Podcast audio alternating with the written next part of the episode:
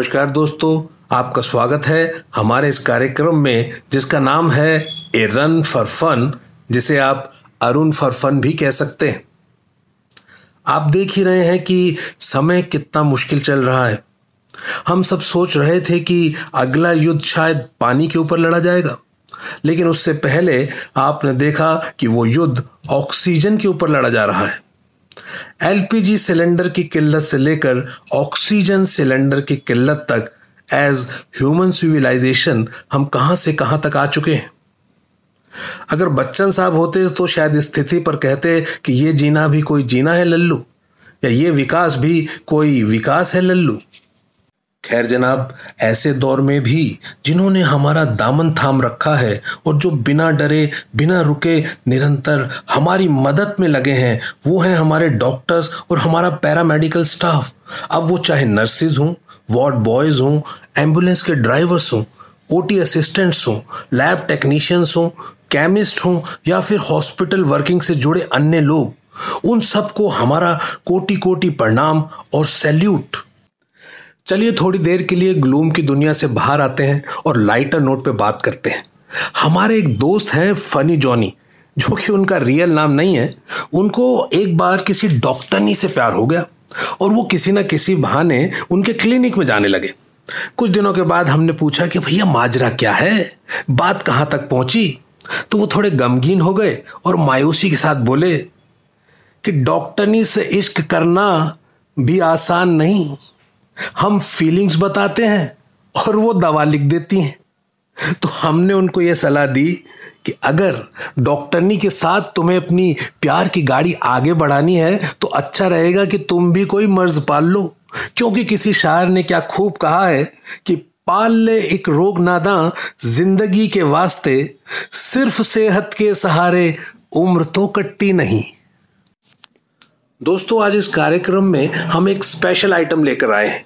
और वो है कैलाश गौतम साहब की एक व्यंग रचना, एक धारदार कविता, जिसका शीर्षक है कचहरी न जाना।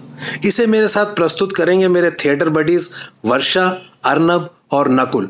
आइए सुनते हैं कविता, कचहरी न जाना।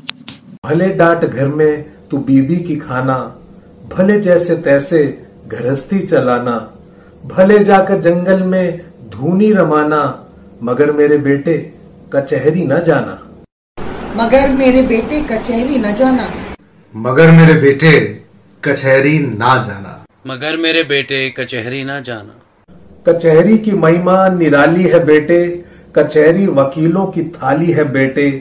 पुलिस के लिए छोटी साली है बेटे पैरवी अब यहाँ दलाली है बेटे। कचहरी ही गुंडों की खेती है बेटे। यही ज़िंदगी उनको देती है बेटे। खुलेआम कातिल यहाँ घूमते हैं। सिपाही दरोगा चरण चूमते हैं। कचहरी में सच की बड़ी दुर्दशा है।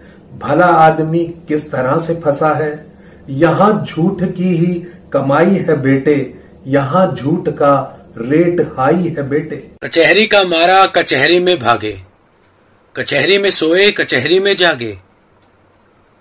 जी मर रहा है गवाही में ऐसे। हो तांबे का हंडा सुराई में जैसे। लगाते बुझाते सिखाते मिलेंगे हथेली पे सरसों उगाते मिलेंगे। कचहरी तो बेवा का तन देखती है कहाँ से खुलेगा बटन देखती है। कचहरी शरीफों की खातिर नहीं है। उसी की कसम लो जो हाजिर नहीं है। है बासी मुँह घर से बुलाती कचहरी। बुला करके दिन भर रुलाती कचहरी। मुकदमे की फाइलें दबाती कचहरी हमेशा नया गुल खिलाती कचहरी। कचहरी का पानी जहर से भरा है कचहरी के नल पे मुवक्किल मरा है। मुकदमा बहुत पैसा खाता है बेटे। मेरे जैसा कैसे निभाता है बेटे? दलालों ने घेरा सुझाया बुझाया वकीलों ने हाकिम से सट कर दिखाया। धनुष हो गया हूँ मैं टूटा नहीं हूँ। हूँ मुट्ठी में केवल अंगूठा नहीं हूँ। नहीं कर सका मैं मुकदमे का सौदा। जहाँ तक करौदा वहीं है करौदा। कचहरी का पानी कचहरी का दाना तुझे लग न जाए तू बचना बचाना। भले और कोई मुसीबत बुलाना कचहरी की नौबत कभी घर न लाना। कभी भूल कर भी न आँखें उठाना। न आँखें उठाना न गर्दन फसाना। जहाँ पांडवों का नरक है कचहरी वहाँ कौरवों का सरग है कचहरी। भले जाकर जंगल में धूनी रवाना मगर मेरे बेटे कचहरी न जाना। कचहरी न जाना। कचहरी ना जाना। कचहरी ना जाना।